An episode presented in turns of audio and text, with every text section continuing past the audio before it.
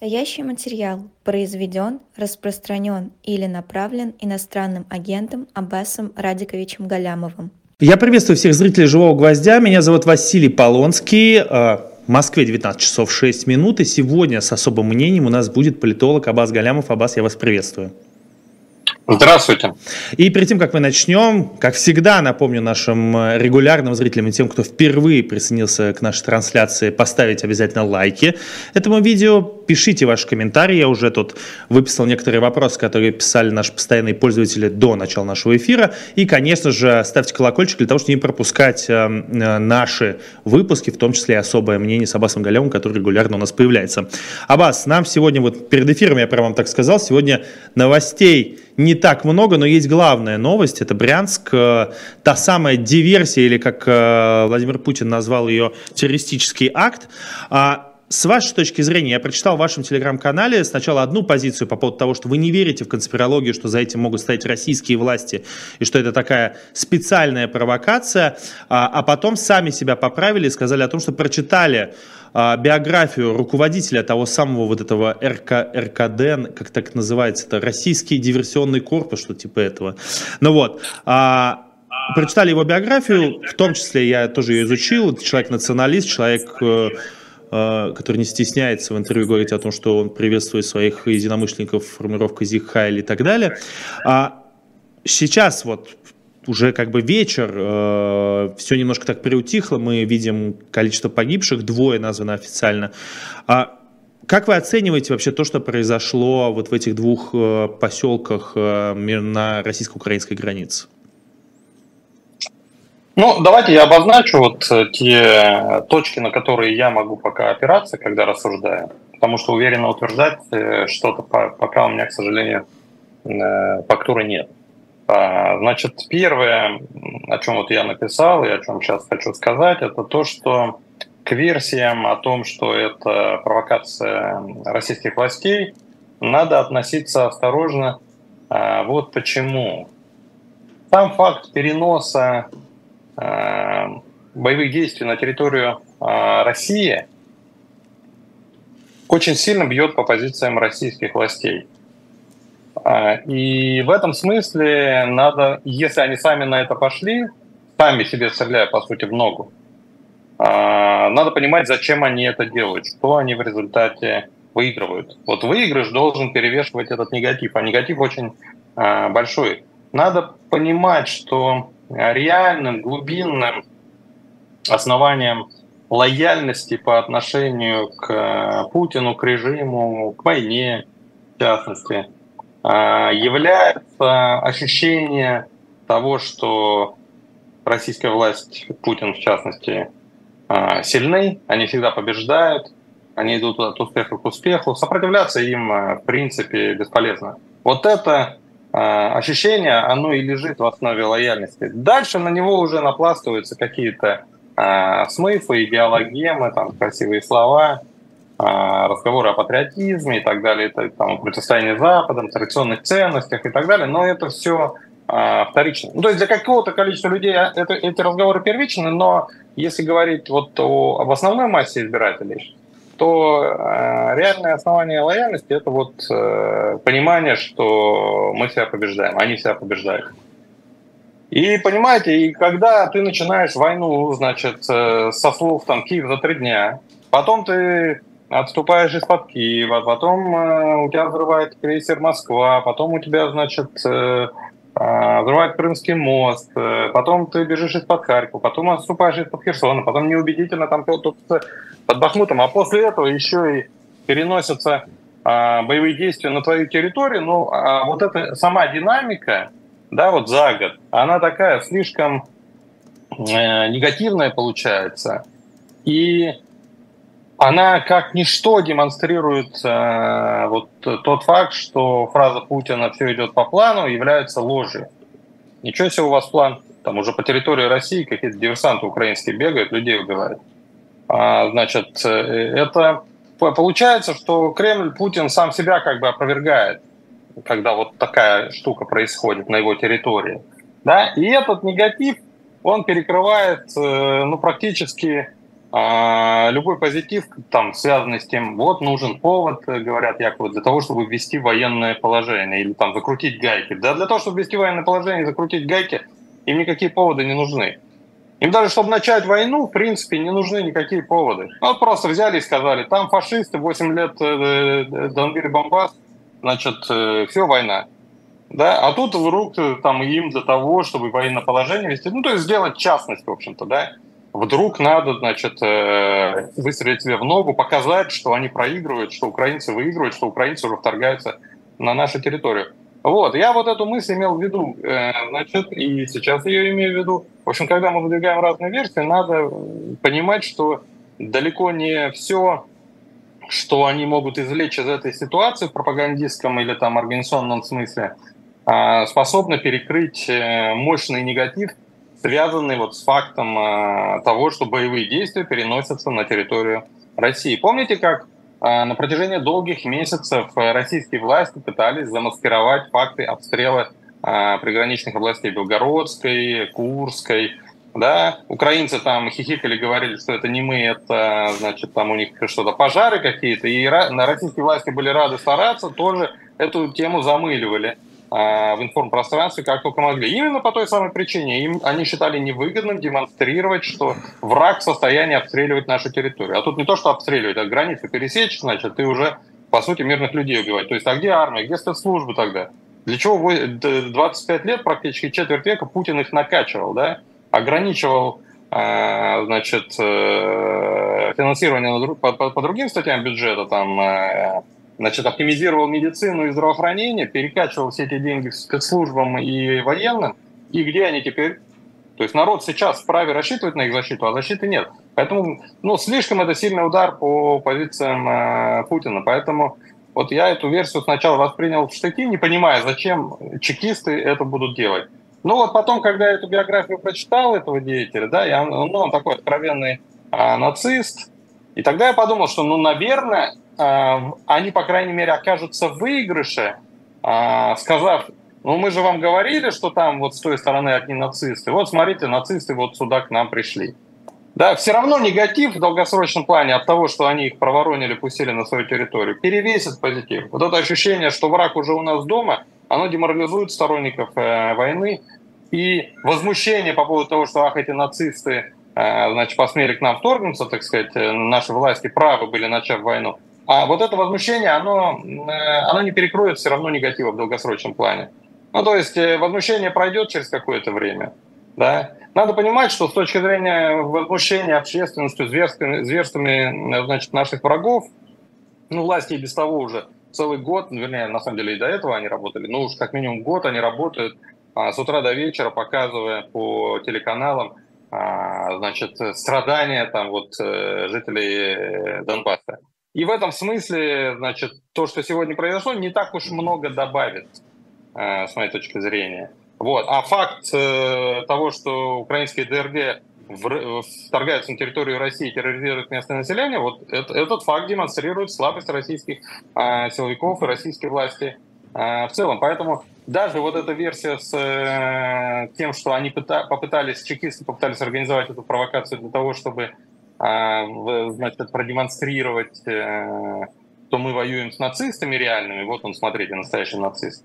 Даже, даже к этой версии я все равно отношусь а, значит, э, со скепсисом, хотя, конечно, хоть какой-то смысл, повторюсь, в ней появляется. Значит, э, да? Да, Аббас, не буду вас перебивать, да, продолжайте, да. Ну, я еще просто хотел упомянуть вот этот материал, который э, знаменитый Windows Change прислал Осечкину. Там, где э, э, раскладывается ситуация вообще, ну, так, такая фантасмагория, там, значит, а изначально планировалась, действительно планировалась какая-то чекистская э, провокация, и, к сожалению, в чем ее смысл Wind of Change не раскрывает, но он, правда, сказал, что я еще там напишу более подробно. Надеюсь, распишет, в чем был смысл этой провокации. Значит, э, действительно готовилась э, провокация чекистская, там были зачищены коридоры, были сформированы примерные значит, э, месседжи, кто что озвучивает, там, тут дети погибли, тут там э, заложников захватили и так далее, и так далее, и так далее. И потом вдруг, значит, за час или там за полтора до того, как провокация должна была быть реализована, прямо через эти коридоры прошла настоящая ДРГ. Неизвестного происхождения, ну, судя по всему, украинская, да, настоящая диверсионная разведывательная группа, которая начала действовать там уже по своему плану.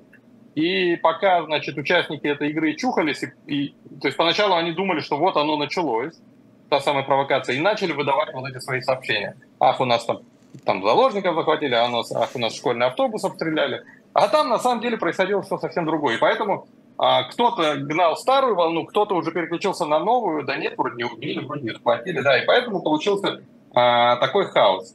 Ну и по версии Wind of Change, напомню, это такой это источник э, в ФСБ, который уже год как э, работает, ну, такой путинец, работает э, с Офечкиным, пишет, ну, шлет ему там, значит, сообщения, рассказывая внутренние там чекистские расклады. Вот. Ну, то, что он пишет, я так внимательно наблюдаю, стараюсь читать, не пропуская. А он, мне кажется, очень убедительным, я, в принципе, вот, э, значит, Wind of Change это не называют, но можно предположить, слухи ходили, э, значит, до вот этой последней коллегии ФСБ, что якобы там первый зам э, Бортникова Королев претендует на место Бортникова, вот. И, условно говоря, сейчас не получилось вот сковырнуть его перед коллегией, и сейчас, зная, имея на руках вот этот план, значит, он якобы решил там а, значит, э, подставить своего патрона, да, и снести его. Ну, то есть провалить его операцию. И поэтому допустил утечку, которой украинцы воспользовались. Не знаю, повторюсь, э, значит, Королева я привел для примера, по-моему, если не ошибаюсь, Wind of Change в своем письме его не называет. Ну, в общем, кто-то там, исходя из своих аппаратных соображений, у них же там реально банка с э, пауками, да, кто, кто-то слил информацию об этой операции. То есть здесь э, смешалось, поэтому такой хаос и бардак и получился, что э, смешалась, значит, э, провокация, которая э, планировалась, но не реализовалась, реальный э, диверсионный акт, совершенный людьми, которые знали о, о планировавшейся провокации и знали все орг-моменты, все дыры в обороне, так сказать. А, вот. Ну и плюс аппаратные интриги, это российская классика. А, значит, э, в принципе, вот, глядя на результат, а, на вот этот бардак, э, я бы не исключал, что эта версия, ну, собственно говоря, она все, она все и объясняет. Да, когда вот несколько факторов, обстоятельств друг на друга э, наложились. То есть, проще говоря, наши чекисты сами себя э, переиграли. Ну, вот. А, значит, ну, так ли это или нет, да, это, это интересно, это я упустил, когда готовился к нашему эфиру. Интересную вы рассказали версию. А, даже, так, знаете, я, это было много вопросов разных по развитию, а эта версия немножко их убивает, но я в любом случае тогда перейду к другой теме, более важной. Вот все как бы сейчас э, дебатируют между собой, э, идет такая, такое массированное обсуждение, типа зачем это, почему, как это произошло и так далее, что Z-патриоты, что люди-пацифисты, которые выступают против войны. И главное, к чему многие сходятся, это чтобы объявить войну, чтобы вот сейчас они наконец-то объявят войну, как мне кажется, ведясь на те формулировки пропаганды, которые говорят, вот мы еще как войну объявим, а война-то все изменит. Почему, с вашей точки зрения, Владимир Путин не объявляет эту войну? Ну вот даже сейчас там уже какие-то все депутаты, вся Государственная Дума стоит на коленях и говорит, все, мы уже потратили всю красную краску на красные линии, там даже такие формулировки уже пошли, мы уже все, мы уже все красные линии пере, перешли, украинцы, все, мы должны объявлять войну. Почему Путин не хочет, не объявляет и не хочет использовать эту терминологию, хотя все равно сам ее использует иногда, а, военную, почему он не хочет перейти в состояние войны? Ну, э, понимаете, дело ведь не в словах, а в том, что ты можешь делать. Путин делает вообще все, что он в состоянии. Он обстреливает э, значит, мирные города, он использует э, там, тяжелую артиллерию, стратегические бомбардировщики, да, но только не использует ядерное оружие. Но объяви он войну, что он сможет ядерное оружие использовать? Нет, он и в рамках СВО, если бы мог его использовать, он бы его использовал. Да? То есть это уже просто не связано с названием. Как говорится, хоть горшком назови, печь не сажай. А, вот. То есть э, объявишь ты войну, а дальше что? Ну, то есть все воспрянут, скажут, ну ладно, сейчас зато мы их завалим. И что? Ну, это будет следующий обманутое ожидание, потому что ничего не изменится. Вот как российская армия не в состоянии была значит, эффективно действовать. Она так и останется не в состоянии эффективно действовать. Поэтому это первое соображение. Просто не хочется порождать пустые завышенные ожидания. Путин и без того их очень много породил, и это является колоссальной проблемой. Значит, ну и второе, это Путин, он же чак упрямый. Он считает, что однажды сказанному изменить, это, значит, вроде как прогнуться под обстоятельства, продемонстрировать слабость. Да, поэтому он, вот он однажды занял позицию, что это локальная такая штучка, небольшая эффективная спецоперация, и вот он упрямится, все его естество восстает, а что, а у диктатора есть возможность, так сказать, наплевать на мнение всех остальных, так ведь? Вот, и все его естество восстает против вот а, объявления полноценной войны, потому что, ну, строго говоря, он же все равно считает Украину как какой-то неполноценной, да, и как мы, Великая Россия, воевать какой-то маленькой Украиной. Помните, как Симонян с презрением говорил? Киев, о, господи, что там брать три дня? Вот. Ну и он, он же так вот привык к этому относиться. А повторюсь, он человек очень консервативный, он не меняет однажды сформированные а, мнения. И поэтому он вот ему прикид просто сама мысль, вот на уровне, знаете, вот эмоций, чувств, эстетики, прикид сама мысль, что я объявляю войну Украине. Да? То есть, во-первых, есть понимание того, что объяви войну, ничего не изменится, да, и во-вторых, само объявление войны, ну, ему не очень э, нравится. Он в глубине души понимает, что он нарушает социальный контракт, понимаете? Вот эти все а, значит, лоялисты, патриоты, они же почему изначально были лояльны и патриотичны? А, потому что а, Путин обещал им еще на входе тогда, четверть века назад, а, значит, что, ребята, давайте вот там, по сути, вот договоренность была о чем? Ребята, договоримся так. Вы не лезете в политику, я отдаю, ну, я забираю политику себе, но зато вы получаете, значит, э, более-менее комфорт, более-менее сытость, ну, то есть жизнь ваша будет потихонечку улучшаться, вот, э, мы не будем вас дергать, напрягать, это точно. Значит, э, ну и плюс еще чувство принадлежности к великой державе вы получите. Ну, то есть вы на диване более-менее сыты, с пивом, да, еще по телевизору вам классные новости показывают, как вы там весь мир уделали. Вот это лежит в основе лояльности. А война сама по себе разрушила этот контракт, э, ну, особенно когда началась э, мобилизация. Почему Путин так долго не хотел объявлять мобилизацию? Он понимал, что это будет э, непопулярный, непопу... очень непопулярным шагом, потому что люди как бы скажут, э, мы под это не подписывались вообще-то. Да, мы подписывались под то, что это будет такая история вроде крымской, да, что значит единственные выстрелы, которые мы услышим, это будут звуки фейерверков. А так, чтобы наши дома обстреливали, чтобы мы сами в черных мешках домой возвращались, да нет, а, извини, уволь. То есть Путин боится пересмотра людьми этого контракта, ведь, ведь э, если люди почувствуют, что Путин нарушил контракт э, со своей стороны, они со своей стороны его тоже нарушат, начнется политизация. Она, собственно говоря, а, в принципе, уже а, идет, она пока не видна на улице. Но она шла, на самом деле, уже года с 18 это было заметно, да. А, значит, потом, а, ну, и она выражалась в росте протестных настроений, в падении рейтинга властей. Это в выборах, которые власти все чаще проигрывали, и которые, чтобы не проиграть, им все чаще приходилось значит, э, подменять э, реальные кампании избирательные простым тупым административным ресурсом, тупыми фальсификациями. А, вот, это вело к следующему витку роста протестных настроений. А, вот, и, и, в общем, э, это, этот тренд уже до войны шел, да, потом война все, конечно, какое-то время заморозила все, все изменения в общественном сознании, то есть люди все просто обалдели, там, да, в шок, в шоковом состоянии люди трудом соображают.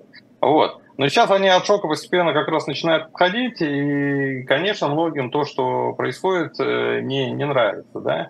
И Путин пытается вот остатки старого контракта э, ну, все-таки хотя бы частично соблюдать, не напрягать россиян. Заметили, вот если вы вспомните его послание, э, значит, недавнее, но оно же все пронизано вот таким духом успокоения, как бы, да, ну, там, что люди там, вот вам, значит, э, вы, вы все молодцы, вы все хорошие, там, бизнесмены хорошо работают, значит, э, бюджетники хорошо там э, бюджетируют, значит, правительство молодцы, депутаты молодцы, регионы молодцы. Вот вам всем сестрам по сельгам, людям, а, значит, рот поднимем, а участникам СВО, значит, создадим этот а, фонд, который там будет их как сыр в масле катать, если они выживут. Очередной, значит, очередной фонд, да. Ну да, да, да, да. Э, значит, каждые полгода, э, значит, э, двухнедельный отпуск.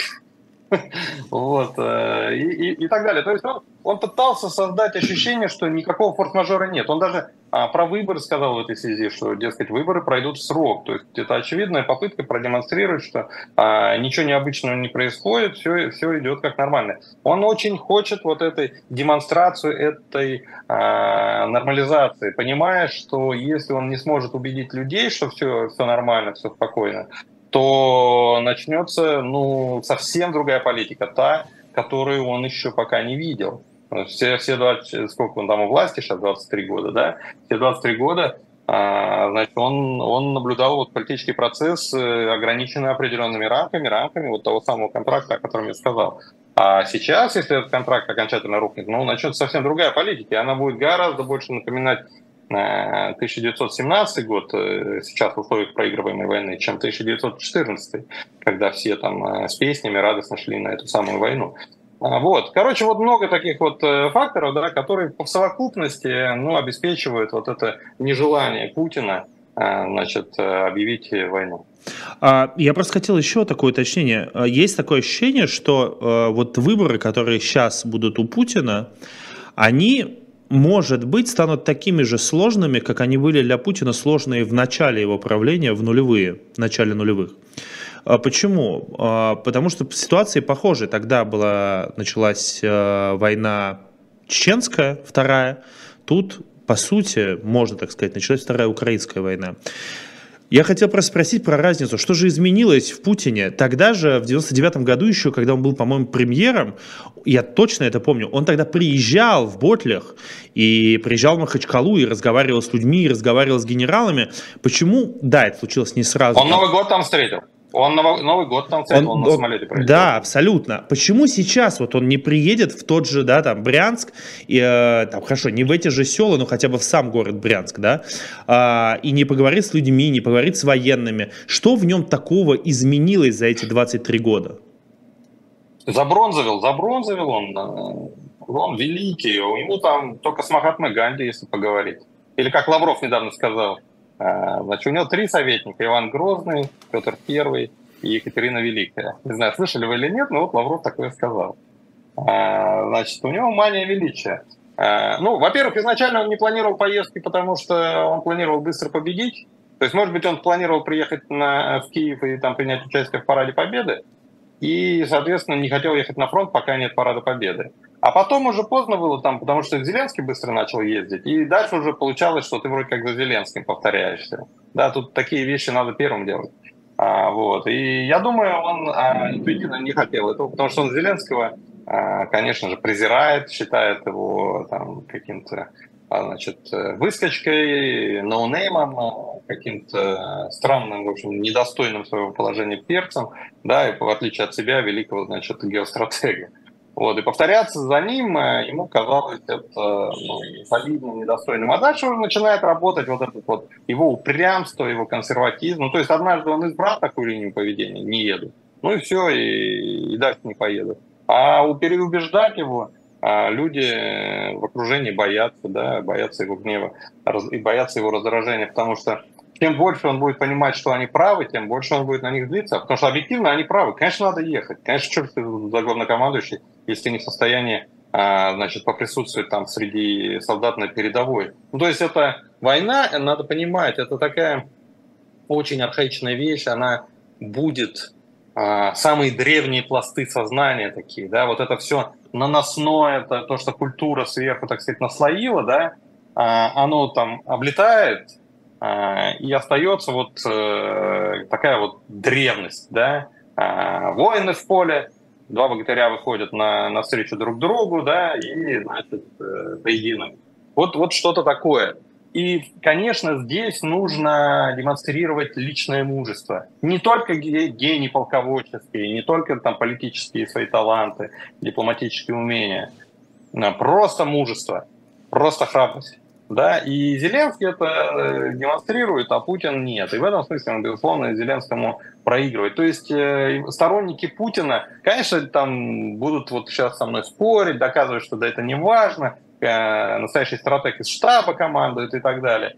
Это все слова, а, да. а в глубине души у них будет понимание, что на самом деле, конечно, да, было бы лучше, если он приехал. Вот. И он так, тогда в, в молодости, он был гибким, он слушался советников, да, он, советники ему объяснили, у него были толковые советники от Павловского до Суркова.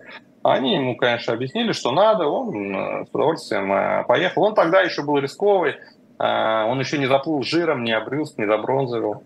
Вот что поменялось. Да, вы, вы сказали про компанию, что она будет такой же тяжелой, как тогда. Она будет э, на порядок э, тяжелее. Да нет, это Но уже... Он тогда да. был на, вз, на взлете. Он был на взлете, он президент, э, был президент надежд. Да, а сейчас с ним никаких особых надежд никто не связывает, даже его сторонники. Когда ты вот на, фото, на фокус-группах начинаешь с его сторонниками разговаривать, ты видишь, что там не осталось никакой другой мотивации, кроме как, да он все равно выиграет, да, и, а кто, если не он? то, по сути, тоже негативная мотивация. Ну, то есть а, все остальные еще хуже, да?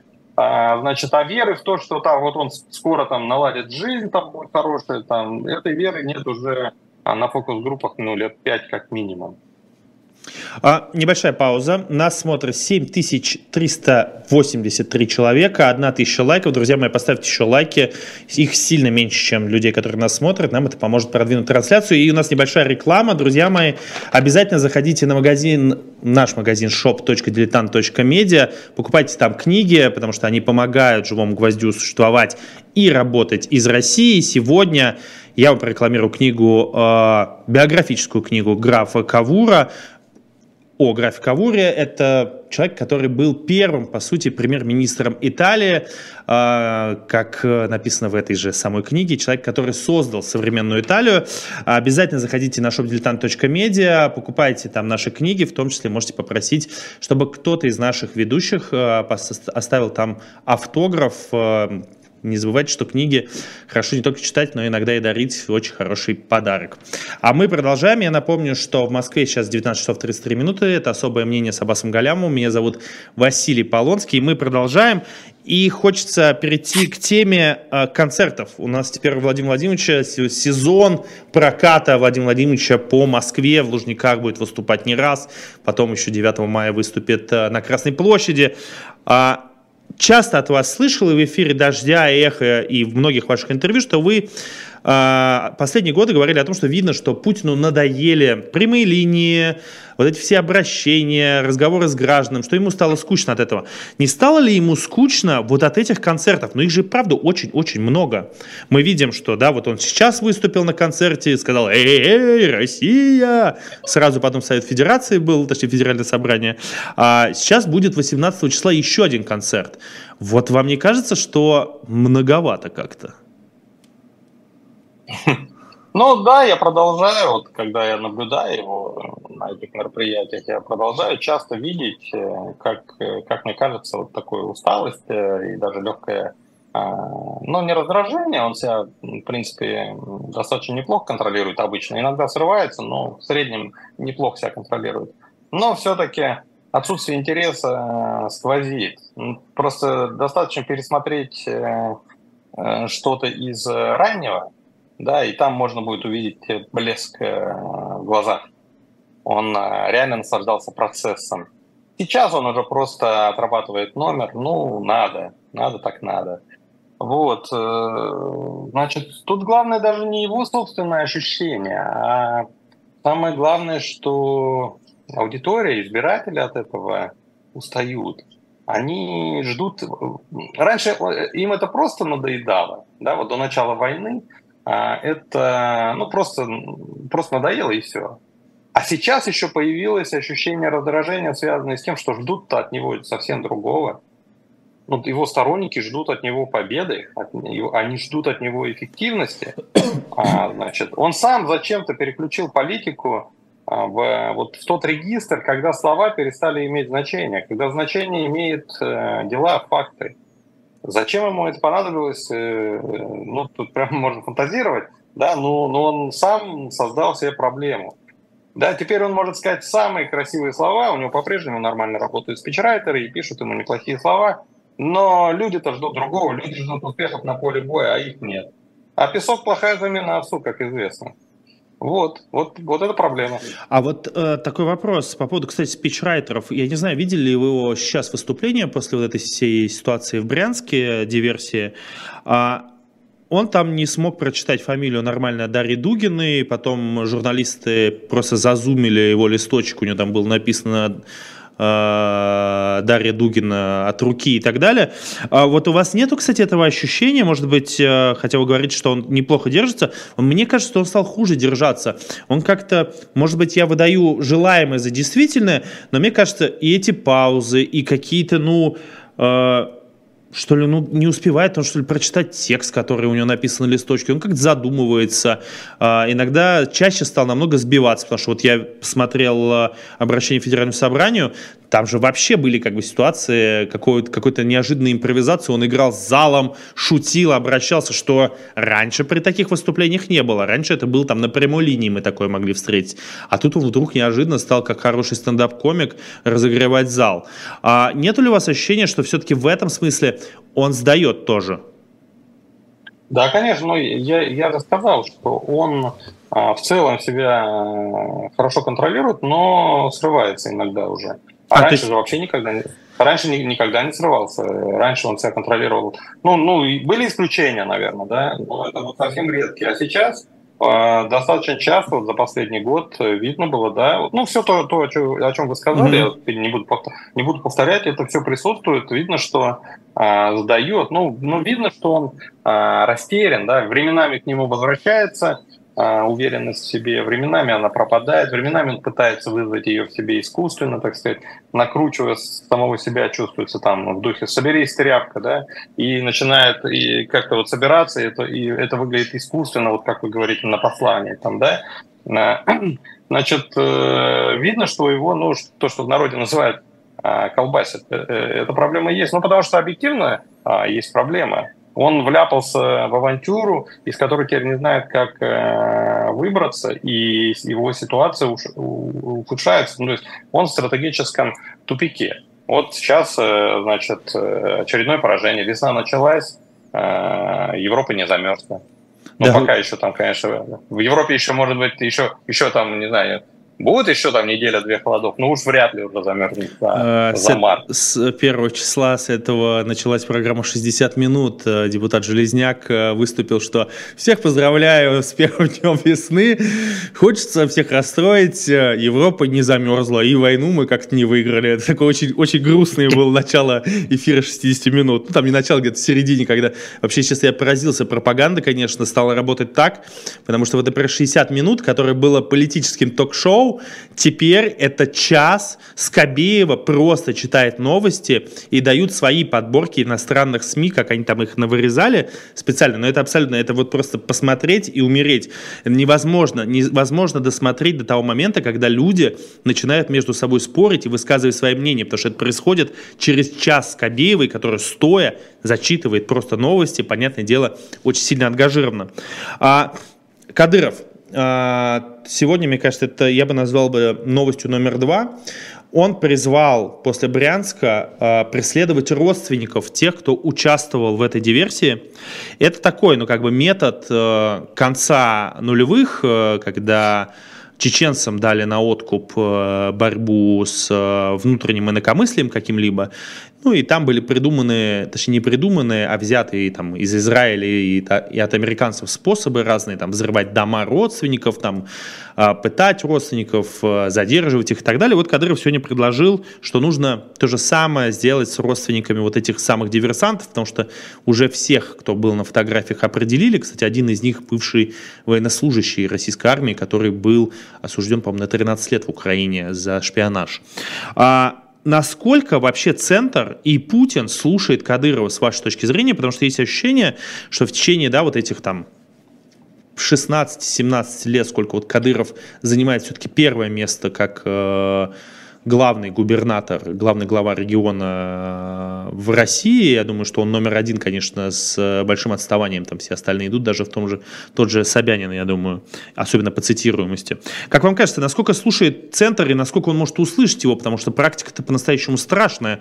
Я много лет работал на Кавказе и в Чечне, и в Дагестане, и знаю, как поступают в таких случаях э, с родственниками и там, с близкими тех, кого считают, например, террористами, как этих, например, ребят, которые устроили диверсию в Брянске.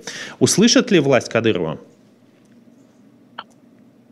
Ну, а в целом, конечно, э, то, что говорит Кадыров, это не пустой э, звук. Особенно в нынешней ситуации. В нынешней ситуации российские власти растеряны, понимаете? Они не знают, что делать. Вот ты можешь не обращать внимания на Кадырова, если ты четко знаешь, куда ты движешься, у тебя есть э, нормальная дорожная карта, ты веришь в то, что ты ее сумеешь реализовать, тогда тебе все голоса со стороны, так сказать, не сильно нужны. А когда ты сам не знаешь, куда пойти, ты вынужден ко всем прислушиваться.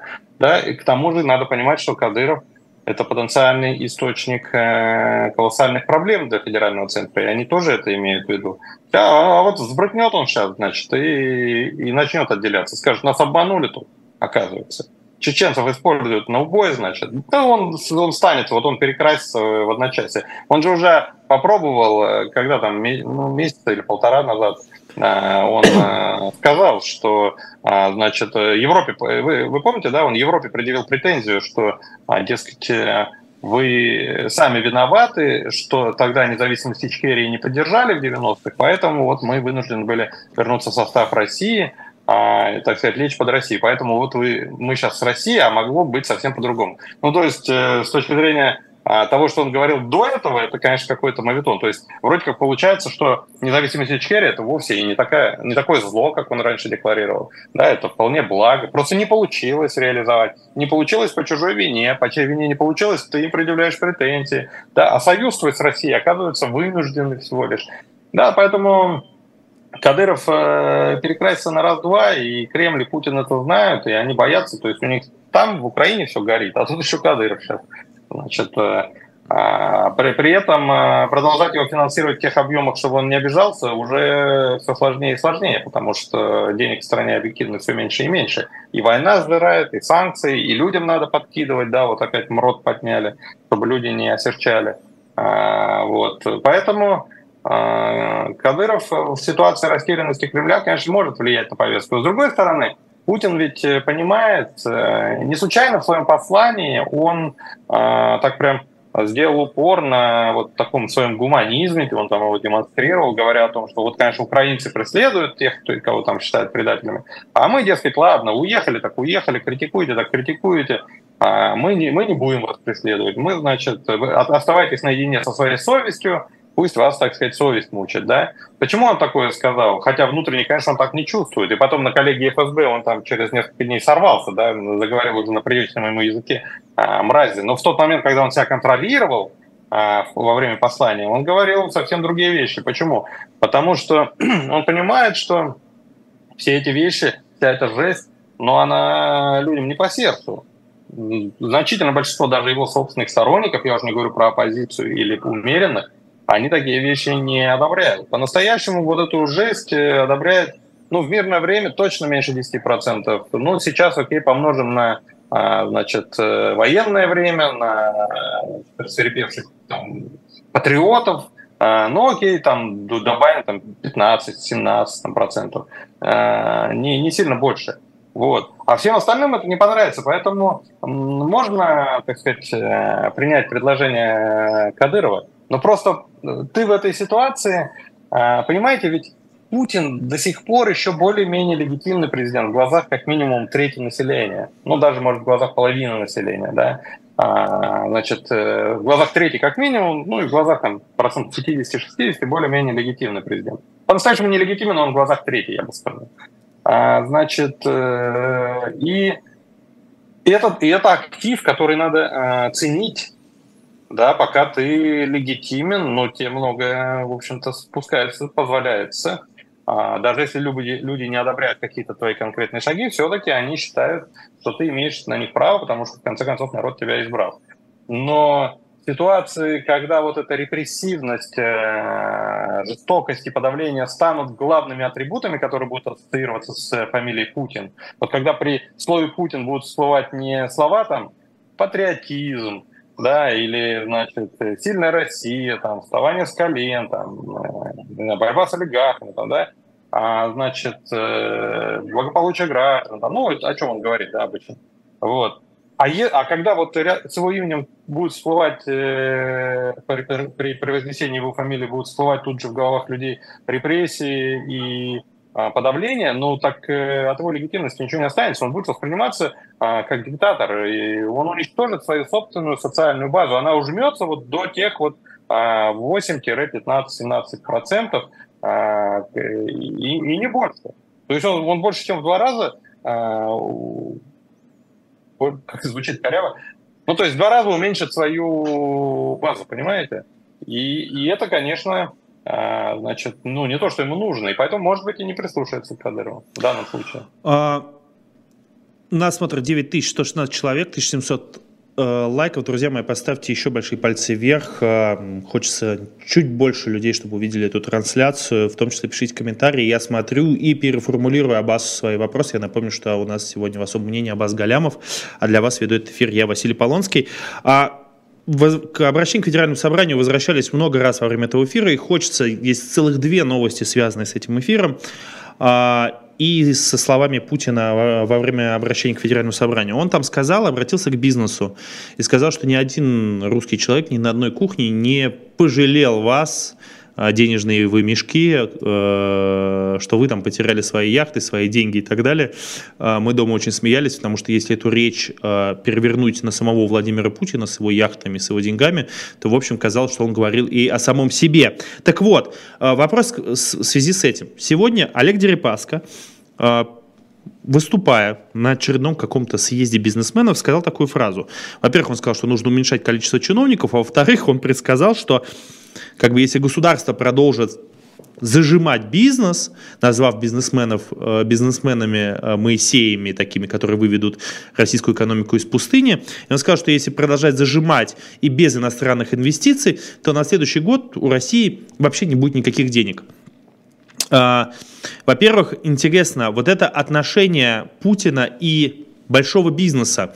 Вот вы говорили про э, социально-общественный договор, который был заключен между Путиным и его электоратом, по сути, а, но был же еще такой же договор между ним и бизнесом. Я думаю, что он был заключен ровно в тот момент, когда началось дело а, Ходорковского. А, и бизнесу были обещаны деньги возможность как-либо зарабатывать в России любыми способами, но не лезьте в политику. Теперь же есть такое ощущение, что этими формулировками, что мы вас не пожалели и так далее, этот договор постепенно разрушается. Так ли это? А, и как вы считаете, то, что говорит Дерипаска, и вообще вот такие иногда выкрики какого-то бизнеса российского большого, э, и то, что мы не видим, например, Сечина, приближенного человека к Путину, это что? Это какой-то новый такой возбухающий конфликт между бизнесом и а, путинской властью? Ну, про конфликт говорить пока рано. Сечин, по моей информации, с Патрушевым в Каракасе.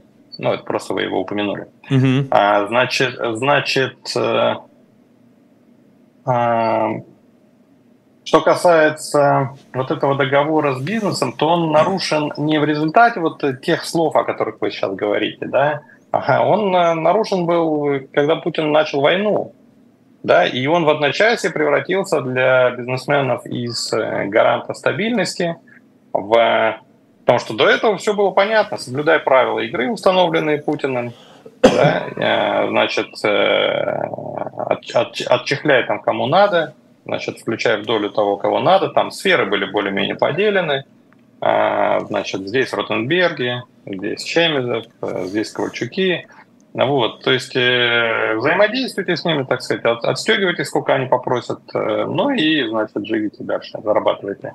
И, и все было понятно, все, все, все нормально. И вдруг в одночасье, значит, а, все это рухнуло в тартарары, потому что они же все зарабатывают туда, перекачивают. Да, это стратегия всех э, элит российских, включая путинских. Самое ближайшее путинское окружение, ну, господи, про Медведева уж что все знают. Ну, вот. Значит, все эти Тимченко и Ротенберги, у всех гражданство, у всех недвижимость, там, ну, не буду пересказывать.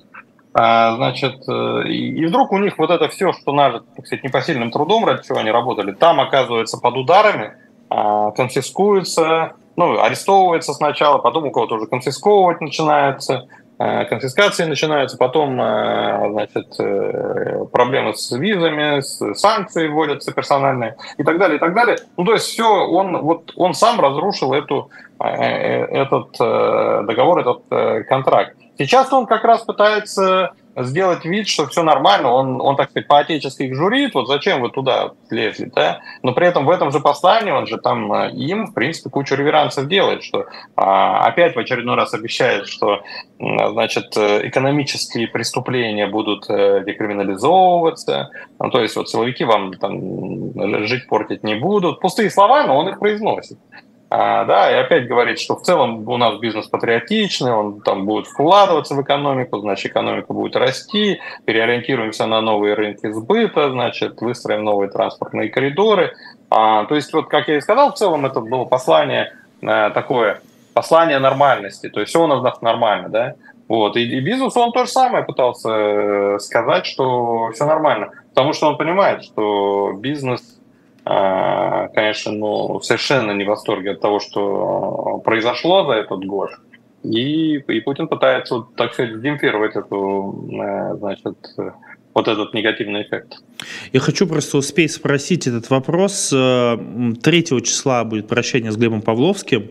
А вы, в общем, довольно лестно в эфирах э, высказались о нем. Я хотел вас спросить, как вы считаете, насколько Глеб Павловский являлся ну, как бы архитектором этого Путина, а, которого мы видим сейчас? Ну, Павловский, безусловно, имел к, ко всему этому процессу а, отношение, а, да, но, конечно, я далек от того, чтобы сказать, что если бы не был Павловского, то не был бы Путина. Нет, Путин был примерно такой же. Все, все предопределялось общественным спросом. Был общественный запрос э, на централизацию власти, на значит, вот то, что называется сильной рукой, там, наведение порядка. Да? А, и эти, этот запрос был очевиден, и не был Павловского, там э, другие бы, а, Павловский на тот момент был далеко не единственный политтехнолог в России, и другие также эффективно а, Путина бы обслужили. Вот. И я не то чтобы, знаете, с каким-то особым пиететом отношусь к Павловскому, вот вы так сказали. Ну, то есть я для себя лично, да, я когда-то учился по его интервью, так сказать, да, вот э, когда я был совсем начинающим мальчиком еще, он уже был звездой, я, да, я читал его интервью прям с ручкой, значит, подчеркивал, там что-то выписывал, размышлял, там, да. Для меня лично он в этом смысле да, учитель, но, в общем-то, у меня нет никаких сомнений, что с точки зрения морально-этических качеств этот человек э, такой такой персонаж э, сомнительный в лучшем случае. А, да, и поэтому размазывать слезы по щекам в актовом материале я тоже не, не буду. А у вас есть такая формировка, в интервью в одном сказали совсем недавно, что у Путина каждый день хуже предыдущего, а, но в том числе в этом же интервью вы сказали о том, что нету такого вот а, падения вниз у этого режима, что все так волнообразно идет, но идет вниз. В связи с этим хочу вас спросить. Я вот а, прочитал новости за последние пять дней. Мы видим беспилотники, которые почти долетают до Москвы беспилотники в Крыму, беспилотники там. Это диверсия. У вас нет ощущения, что волнообразность постепенно превращается в, ну, как бы прямую? Или пока еще рано об этом говорить? Ну, я бы очень хотел с вами согласиться, но пока, наверное, все-таки воздержусь. Я все-таки нет, пока он себя еще не, не исчерпал, э, пока режим еще в достаточной степени крепок. Он совершает много ошибок, он обречен вот э, в долгосрочной перспективе совершенно очевидно. У него нет будущего, вот прям это а, двумя руками прям подпишусь. Вот. Но процесс его умирания, он, э, он будет идти еще какое-то время. Это очень много зависит от того, какие скорость движения будет зависеть от того, какие действия будет предпринимать Путин. Есть набор действий, которые он может предпринять и спасти себя, спасти режим. А есть набор действий, которые он может предпринять и ухудшить тем самым свое положение. По какому он пути пойдет, я не знаю, поэтому я не могу сказать, когда он рухнет, там, через а, полгода или через там, три года. А как он вот. может себя Но... спасти? Извините, что перебиваю, просто очень интересно, как он может себя спасти, потому что не очень понятен вот способ спасения себя. Ну, я, я э, написал по этому поводу полгода назад э, целый доклад, доклад о проекте «Приемник». То есть он может спасти себя, выдвинув э, нормального такого, не либерального, понятно, что настоящего либерала он э, не выдвинет, э, там, Кудрина он не сделает преемником, но кого-то из того, кто называет, что называется технократ, типа Собянина, там, да, Мишустина, вот, выдвинув э, такого человека и предоставив ему возможность нормализовывать ситуацию с Украиной с окружающим миром, а самому пересев э, в Совет э, Федерации, он может спасти режим таким образом. А, значит, э, Собянин, если или там Мишустин, условно говоря, или ну там Набиулина, там в его окружении много а, в принципе, здравомыслящих, здравомыслящих, здравомыслящих людей. То есть очень важно, чтобы эти люди не были замешаны вот в этой истории с войной. А, значит, эти люди а, если, если они правильно начнут себя вести, то большинство общества их э, поддержит. Большинство все-таки не радикально настроено и боится революции. А Путин сам сейчас выталкивает общество в революцию. Но если вот сейчас все это остановить и начать э, раскручивать гайки постепенно, а, то тогда, значит, э, условно вот этот Собянин следующую избирательную кампанию выиграет без всяких проблем, не придется даже фальсифицировать их. Вот. А кто же его сковырнет, если под ним административный ресурс плюс э, поддержку, условно говоря, 51% избирателей? Вот. То есть он усидит, и тогда режим усидит, и тогда и Путин на самом деле тоже себя спасет от э, судьбы Чаушеску. Потому что если он не будет этот сценарий реализовывать, то рано или поздно он закончит э, как Чаушеску, ну, либо как Милошевич в лучшем для него виде. Но есть же, примерно, есть же примерно Назарбаев, очень плохой для Владимира Владимировича. Значит, смотрите, во-первых, э, пример судьба Назарбаева не так печальная, как судьба Милошевича и судьба Чаушеску, будем честными. А, во-вторых, э, Назарбаев сам себе создал проблему. Он думал, что он самый хитрый, и за спины Такаева он будет руководить страной по-прежнему. И он, то есть Такаев э, пришел, стал говорить о реформах, казаки обрадовали, сказали, окей, э, будем, будем сейчас реформироваться, демократизироваться. Два года ждали, поняли, что их э, просто разводят как э, значит, э, детей, а, психанули и устроили эту революцию. И кого статуи, чьи статуи они валили на площадях, вы помните? Они же, они же статую Назарбаева а, значит, валили. Помните их главную причалку? Шалкет, уходи, старик. Вот. То есть они, они просто, а, значит, их разозлило, что транзит был фиктивным. А поэтому, если Путин сделает то же самое с Собянином, попытается из-за спины Собянина рулить всем, то он дождется такой же революции. А, если, а вот если он сделает так, как Ельцин сделал с самим Путиным, ушел, и все. Да? То, то, то тогда никто не восстанет против э, Путина в том смысле, что ну, он, его не будет в российской политике больше. Он будет там пенсионер. Собянин будет ему все ку делать, так сказать. Он его не выдаст в Гаагу. Понятно, что будет колоссальное давление от э, значительной части западной общественности, Украины, там, да, выдать его в Гаагу. Вот. Но прагматичный Запад, я думаю, Собянин с ним разрулит. Э, значит, тот факт, что Россия прекратила войну, большая часть прагматичных западных лидеров сочтет достаточно для того, чтобы подпрыть закрыть глаза на отсутствие Путина в э, Гааге. Да, и, согла- и договориться с Собяниным. То есть это на самом деле ну, толковый вариант, но, но надо поступиться частью власти. Вот. Способен ли на это Путин? Ну, пока мы адекватности с его стороны, достаточной степени адекватности не видим пожалел, что я вас спросил об этом, Аббас, я скажу честно. Вы нарисовали такой вариант, что мне немножко поплохело. А, спасибо, спасибо вам огромное. Это было особое мнение с политологом Аббасом Галямовым. Для, для этот эфир для вас вел Василий Полонский. Нас смотрело в пике больше 10 тысяч человек, 2300 лайков. Друзья мои, уходя, обязательно поставьте лайки. А, после нас 21.05 будут пастуховские а, четверги. Через час вести для вас будет его Алексей Венедиктов. Напомню, что и Абаз Галямов, и Алексей Венедиктов, российские власти считают их иностранными агентами. Меня пока еще не считают. Смотрите «Живой гвоздь». Всем счастливо и до свидания.